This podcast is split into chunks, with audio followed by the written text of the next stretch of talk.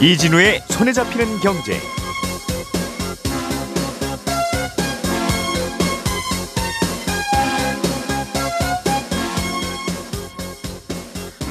안녕하십니까 이진우입니다. 어, 카카오 그룹을 향한 당국의 규제 압박이 거세지고 있습니다. 이번에는 공정거래위원회가 나섰는데요. 지난주에 카카오를 지배하는 지주회사를 현장 조사했는데 사실상 이게 김범수 카카오 의장 개인을 정조준했다는 분석도 나옵니다.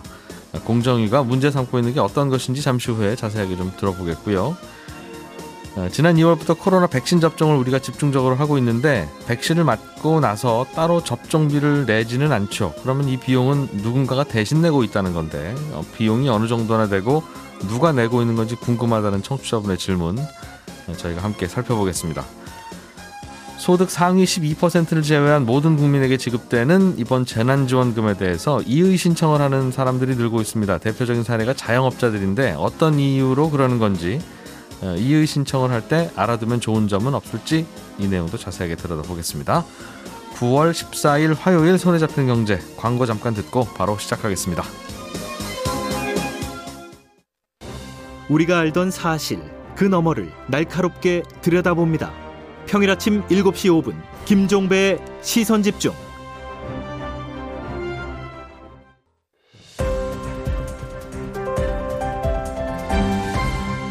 이진우의 손에 잡히는 경제. 네, 알아두면 좋을 만한 경제 뉴스들 저희가 뽑아서 전해드립니다. 행복자산관리연구소 김현우 소장, 손에 잡히는 경제 박세훈 작가, 그리고 오늘 고란 경제전문기자 세 분과 함께합니다. 어서 오세요. 안녕하세요. 자, 카카오가 공정거래위원회에 타깃이 됐네요. 네. 어, 뭐 이런저런 말들은 있었는데 공정거래위원회가 나섰다는 건 뭔가 불공정 거래가 있었다는 뜻입니까? 네. 불공정 거래라고 하기보다는 음. 그왜 그 총수, 동일인 뭐 이런 말씀 들어보셨죠? 예. 네, 그게 5월 1일마다 이제 대기업 집단에 속하는 경우에는 음. 동일인 총수를 지정하고서 지정 자료를 신고해야 됩니다. 그러니까 어느 정도 자산이 있는 네. 그룹 이거나 뭐 계열사 많은 분은 네. 내가 관여하고 있거나 내가 지분을 갖고 있는 회사들이 사실은 이런 이런 이런 이런 이런 이런 이런 이런 이런 이런 이런 회사들이에요. 그거 신고를 해야 된다는 게 우리나라 법이죠. 네, 자산 총액이 음. 5조 원을 돌파하면 해야 되는 거고요. 음. 카카오 같은 경우도 5조 원 돌파해서 당연히 해야 되는 거고요. 그래서 계열 회사, 주주, 임원 등에 대한 현황 자료를 받습니다. 예. 받는 이유가 뭐냐면 왜 예를 들어서 뭐 갑질 같은 거 하잖아요. 아니면 음. 계열사 몰아주기 같은 거 예. 이런 거 할 때 계열사인지 아닌지 봐야 되잖아요. 음흠. 그래서 이걸 다 신고하도록 해서 지정 자료라는 걸 받습니다. 예. 그런데 공정위가 보기에는 김범수 의장이 이 카카오의 사실상 지주회사 격인 이제 K큐브 홀딩스라는 곳이 있는데 예. 여기에 지정 자료 신고를 누락하거나 허위로 신고했다라고 의심하고 있습니다. K큐브 홀딩스라고 하면 이런저런 스타트업에 투자하는 회사로 알려져 있는데 이게 그 6월 기준으로요. 예. 카- 그 김범수 의장이 100% 지분을 갖고 있습니다. 아, 이 회사가 네. 예. 그리고 여기 보면은 한 7명 정도 임직원이 있는데 대부분 가족이에요. 음흠. 그 지난해까지만 해도 친동생이 대표이사를 지냈고요. 예. 아들, 딸도 여기에 재직 중인 것으로 알려져 있습니다. 예. 사실상 가족 회사라고 볼 수 있는데 예. 요 K큐브 홀딩스가 카카오 지분을 어 2대 주주, 카카오의 2대 주주입니다. 음. 그래서 10.59% 갖고 있어서요. 예. 김 의장이 개인적으로 갖고 있는 13.3%랑 더하면 23.89% 음흠. 카카오를 지배하고 있습니다. 예. 그런데 요거에 대해서 제대로 신고를 안 했다는 거죠. 그러니까 이렇게 다 알려져 있는 거면 신고를 하니까 알려져 있는 게 아닌가요? 고란 기자가 아시는 내용이? 어, 제가 아는 건 여기까지고 신고한 내용은 더 깊은 내용이 있겠죠. 아, 네. 그보다 더 자세한 걸 좀. 음. 신고를 해야 되는데 안 했다. 뭘안 했는지는 아직, 아직 드, 모릅니다. 드러나지는 네. 않는데 공정위는 문제 삼고 있는 음. 거고 만약 신고를 안 했으면 하면 되는 겁니까? 아니면 뭐좀 또 처벌이 있습니까? 아, 이게 공정거래법에 따라서 신고를 제대로 안 하면 처벌 조항이 있습니다. 음. 근데 이게 약간 약간 의문이 되는 게요. 일단은 이 쟁점이 뭐냐면 예. 고의냐 과실이냐예요. 음. 이게 몰라서 그랬던 거냐 아니면 일부러 그랬던 거냐거든요. 네. 근데 이 부분에 있어서 약간 좀 애매한 게 사실 2016년에도 공정위가 카카오가 지정 자료에 대해서 신고- 신고를 빠뜨렸다라고 해서 김 의장에 대해서 경고 처분을 내렸었거든요. 음. 근데 이때 그- 그 카카오의 변명은 뭐였냐면 몰랐다였어요. 그래서 이제 공정위로부터 경고 처분만 받았는데 음. 예. 당시에 검찰이 사안이 중대하다라면서 공정위 압수수색을 거쳐가지고 김 의장을 약식 기소했습니다. 어, 이걸 깜빡하는 게 말이 되느냐? 네, 맞습니다. 어. 근데 결과적으로 대법원에서요, 지난해, 어, 몰랐던 거 맞아 해서 김문수 아, 의장? 무죄 이렇게 해줬어요. 근데 이걸 신고 안 하면 얻는 게 있을 경우에 이제 신고를 일부러 안 음, 했구나라고 할수 있는 건데 K큐브 홀딩스 등등 이런 회사가 뭐 김범수 개인이 소유한 회사든 뭐든 다 알려져 있는 거든가 아무튼 그런 사연이 있나 봐요. 뭔가 안 알려진 게 있거나요. 아니면은 지금 일각에서 의심하고 있는 건요. 이 KQ 홀딩스가 결국 김범수 의장의 그, 그 지분 승계를 위해서 일부러 네. 만든 회사가 아니냐라는 의심들을 하고 있어요. 그래서 이제 그걸 통해 가지고 뭔가 이렇게 좀 하려고 했던 거 아니냐라고 이제 의심하고 있는데 정확히 나온 건 없습니다. 예. 네. 공정위가 문제 삼고 있는 논리가 뭔지는 알려지지는 않았고 네. 타깃은 되고 있다. 그렇군요. 얼핏 가끔 이제 이런 게 이슈가 돼서 왜 신고하냐 안 하냐 뭐 이런 논란은 다른 그룹에서도 나타나던데 정확히 잘 모르겠어요. 카카오 아니면 김범수 이런 분 아니겠습니까? 그러면 법인을 설립할 때 주주들 명단에 그런 키워드가 들어가면 자동으로 인공지능이 분류해서 공정위에다 통보해 주면 되는 거 아니에요? 이 회사들은 관계 있는 것 같은데 한번 들여다보세요. 이렇게. 아, 뭐 저는 좀 친, 친인척들 이름까지 하면 좀 그럴 수도 있겠군요. 음. 이 K큐브 홀딩스 카카오 관련해서는 금산분리 위반이라는 논란도 있던데 이건 무슨 이슈예요? 이게 2007년에 설립됐는데요. 예. 설립 당시에는 경영 컨설팅 서비스 업종 이렇게 이제 신고를 했습니다. 음. 실제로 이제 소프트웨어 판매, 뭐 개발 공급 이런 걸 목적으로 설립이 됐는데 이게 기업 지분 투자 아까 말씀하신 대로 스타트업 투자가 많이 늘어나면서요. 예. 금융 투자 회사가 돼 버린 거예요. 예. 그래서 지난해에 어 이걸 금융사로 바꿨습니다. 금융사로. 음.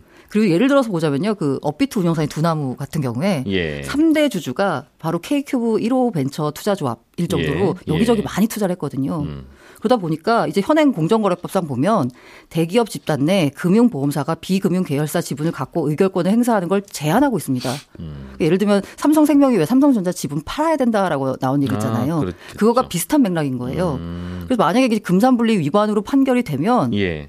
K큐브 홀딩스는 카카오 지분 팔아야 됩니다. 음. 아니면 뭐 의결권을 포기하든지 지배구조 바꾸든지 뭔가 예. 다른 식의 구조가 나와야 되는 거거든요. 그런 논란도 네. 있다. K큐브 홀딩스라고 하는 투자 전문 회사를 금융 회사로 분류할 수도 있겠다는 네네. 이슈예요.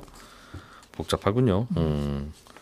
아무튼 요즘은 그래서 분위기가 카카오라고 하는 그 회사들과 그 계열사들이 갑자기 타깃이 된 듯한 느낌이라서 전반적으로 많이 맞고 있습니다. 네. 예, 그게 물론 좀 그럴 수도 있죠. 문제 삼을 만한 건 문제 삼을 수 있는데 집중적으로 나오다 보니까 뭔가 뭐 사연이 있나? 이런 생각도 들고 들리는 얘기는 아직은 없습니까? 뭐 사연이 있다라기보다는 사실 올해 예. 초에 공정거래위원회가 왜 올해 업무 계획을 밝히잖아요. 네. 그 업무 계획에서 플랫폼 사업자에 대한 규제를 강화하겠다라는 걸 음. 이미 밝혔어요. 예. 그게 이제 하나하나 나오고 있다라고 볼 수도 있는데 예. 뭐 동시다발적으로 나오는 게 뭐 음모론이라기보다는 하다 보니까 이렇게 된 거고요. 네. 사실 그 카카오 모빌리티에 대한 얘기가 지난해 그 금요일 날도 나왔습니다. 카카오 택시 부르는 거. 네, 예. 그게 그 앵커도 약간 의심했던 몰아주기 의혹, 네. 콜 몰아주기 의혹에 대해서 공정위도 이거 뭔가 의혹이 있다라고 보고서 어. 지금 조사 중이라고 하고 있고요. 예. 그리고 이게 플랫폼 사업자 같은 경우에 양면 사업자라서 지금 어떻게 규제할 수 있는 마땅한 방법이 없거든요. 음. 근데 이에 대해서 지금 공정위가 마련한 법안이 뭐냐면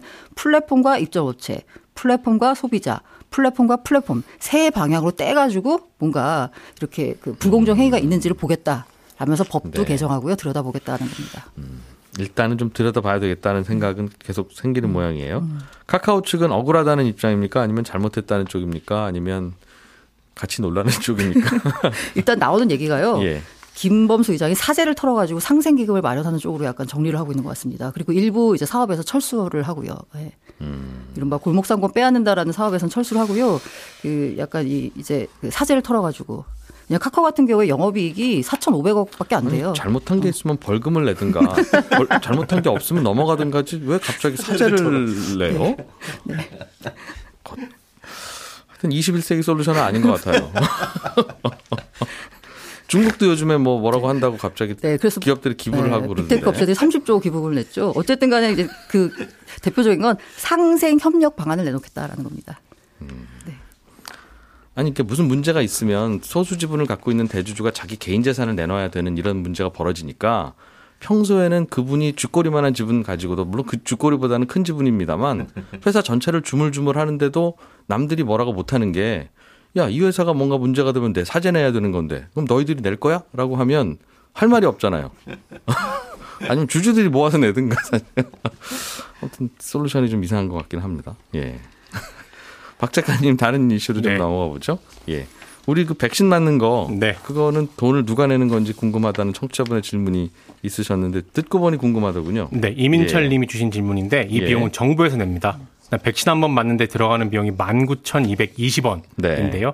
이 비용은 감염병 관련 시행령에 따라서 질병관리청이 설치된 비용심의위원회가 정한 금액인데 음. 19,220원이 도대체 어떻게 나오는지가 너무 궁금했는데 이건 알릴 수 없다고 해서 예. 일단 그렇게 말고 넘어가시면 될 것 같고 회당 19,220원이 그럼 주사 놔주는 병원한테 가는 겁니까? 그렇습니다. 백신이랑 주사기는 이미 정부 국가에서 예산으로 산 거니까 네. 이 19,220원이라는 비용은 오로지 인건비. 인건비입니다. 음. 병원에서 저희 병원에서 접종 몇 건 했습니다라고 나중에 정부가 만든 시스템에 등록을 하면 예. 그걸 확인 한 후에 비용을 지급하는 아. 구조인데 이게 뭐 종합병원이든 개인 병원이든 모두 똑같이 회당 19,220원 지급됩니다. 예. 그럼 정부가 내주는 비용은 19,220원 더하기 네, 백신 값 더하기 주사기 값 더하기 뭐 배송료 다 그렇 그렇겠네요. 그렇죠. 음. 순전히 접종 비용만 따지면 19,220원 이렇게 그렇다. 나온다는 겁니다.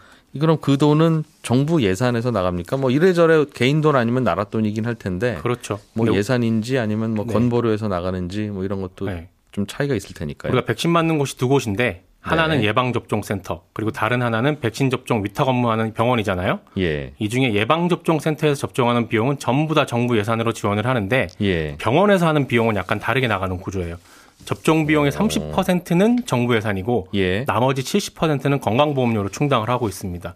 아, 어디서 맞느냐에 따라서 돈 나오는 주머니가 달라요. 그렇습니다. 어허. 그래서 얼마나 나갔나 봤더니 예. 2월부터 6월까지 접종에 들어간 비용이 대략 1961억 정도인데 음. 이 중에 1370억 정도가 건보료에서 나갔고 나머지가 정부 예산이었습니다. 근데 예. 이 비용은 아스트라제네카랑 얀센 접종 비용이라서 화이자나 모더나 접종 비용은 아직 포함이 안 된 겁니다. 아, 말씀하신 그 숫자 금액이 그렇습니다. 하기야 뭐 여기에 접종하는 백신 가격 더하면 금액 더 커질 테니까. 그렇죠. 네. 그래서 3, 4분기에 이제 화이나나 모- 아, 화이자랑 모더나도 이제 위탁 기관에서 맡기로 하는 바람에 이것도 이제 접종 비용이 나가야 되는데 지난달 말에 지금처럼 30%는 정부 예산, 네. 70%는 건보료 이렇게 부담하는 걸로 결정이 됐고요.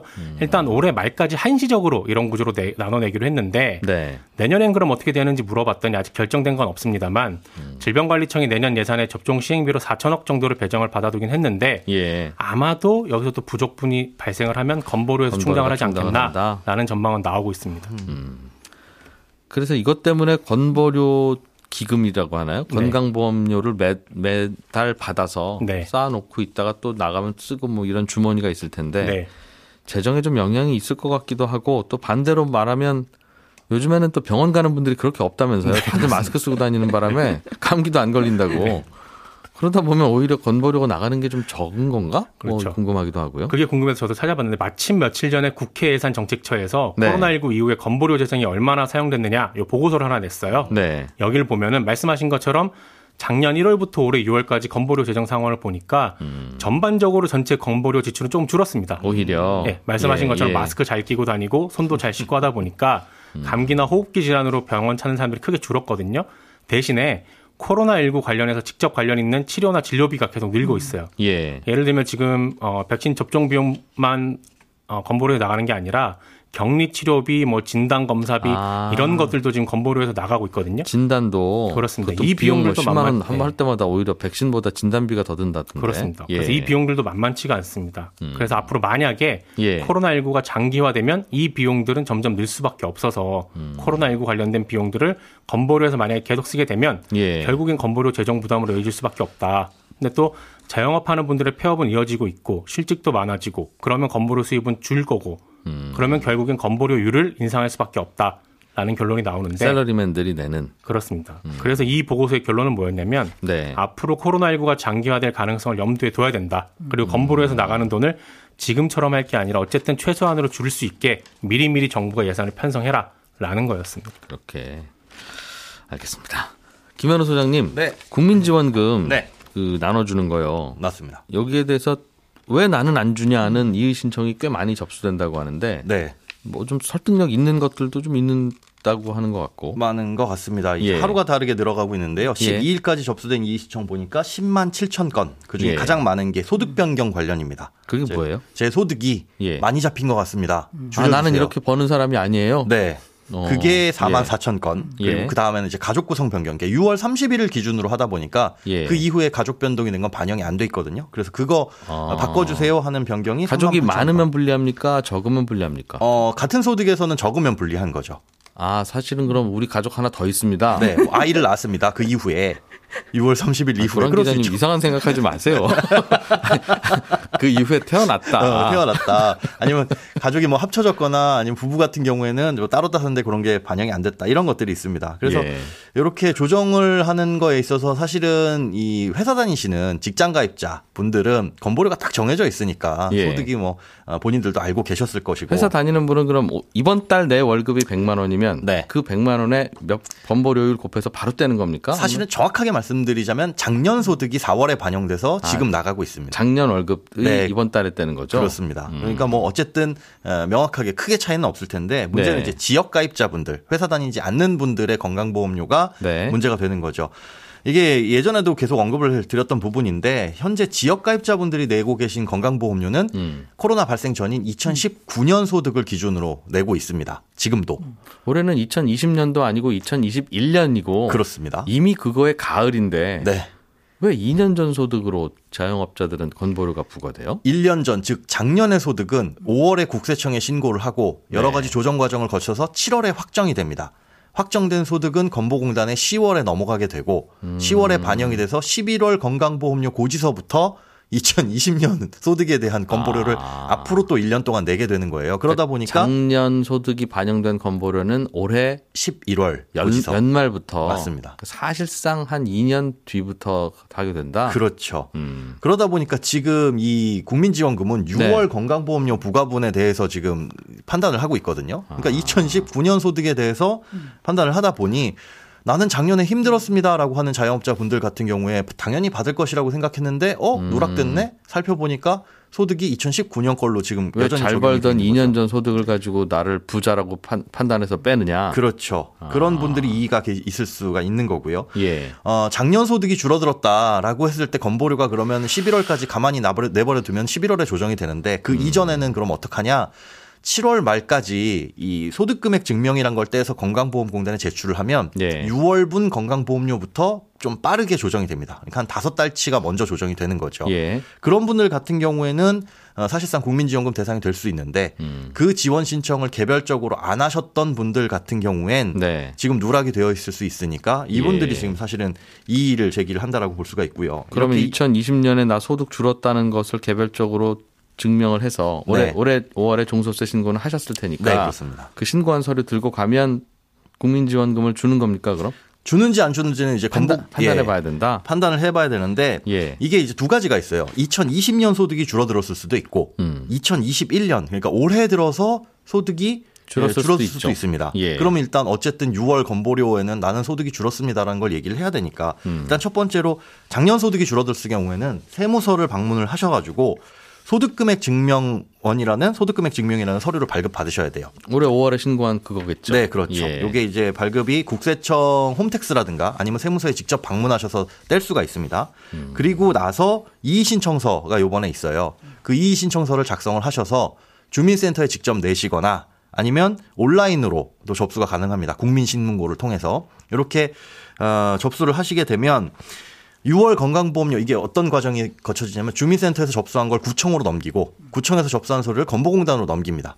그럼 건보공단에서 아 김현우 이분이 6월 건보료를 산정해 보니까 어 낮을 수- 낮아질 수가 있었구나 해가지고 그때 당시에 건보료를 추정을 해서 줘요. 그걸 가지고 이제 판단을 하는 겁니다. 이게 무슨 전산을 하다가 네. 뭐가 하나가 오류가 생겼네. 그런 거라면 아유 저희가 몰랐습니다. 네. 개별적으로 신고를 해주셨네요. 그럼 저희가 드릴게요든가 네.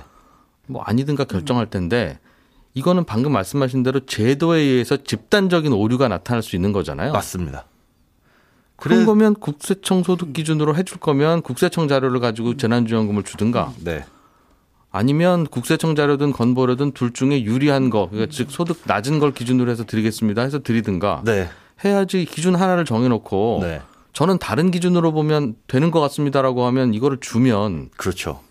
애초부터 그럼 기준을 그렇게 만들든가 이게 문제는 그러면 소득만을 기준으로 했으면 하죠? 국세청 기준으로 하면 깔끔한데 예. 건강보험료를 기준하다 보니까 지역가입자는 소득뿐만 아니라 재산도 건보료 음. 산정 요인이 되잖아요. 그러다 보니까 국세청에 넘어온 소득만으로는 예. 이분이 대상이 되는지 안 되는지가 판단이 안 되는 겁니다. 그러니까 애초에 기준 자체가 건강보험료로 하다 보니까 그럼- 소득 기준을. 그러면 건강보험료 기준으로 했으니까 어쩔 수 없습니다. 네. 저희가 자료가 이거밖에 없어요. 죄송합니다라고 하면 이의 신청 받으면 안 되는 거잖아요. 그렇죠. 그런데 이번에 더, 더 개인적으로 황당한 건 뭐냐면 재량의 여지가 있는 모호한 사안은 가, 가능한 지급하겠다라고 했어요. 그럼 현장에서 재량의 여지가 있는 모호한 사안이라고 한다면 말 그대로 기준이 없습니다. 그냥 우기면 되는 거 아닌가? 예, 현장에서 판단하기에 모호한 건 재량적으로 지급을 해줘라라는 의미인데 그게 제 건보료가 21만 8천 원인데 기준이 21만 원까지네요. 이거 지급 좀 해주시면 안 되나요? 라고 하는 건지 아니면 이런 부분이 모호하다 보니까 이것도 이제 불만이 나올 수밖에 없다는 거죠. 뭐, 뭐, 그냥 나라에서 결정하는 거니까 뭐 그러려니 하고 계속 보긴 했는데 네, 기본적으로 자영업자가 타격을 받아서 만든 나오는 재난지원금을 그렇죠. 왜 아무 타격도 안 받은 셀러리맨과 공무원과 뭐 기초생활수급자도 매달 나오는 돈 똑같이 나왔을 거 아니겠습니까? 맞습니다. 이걸 왜 같이 나눠줘야 되느냐도 논란이었고. 네.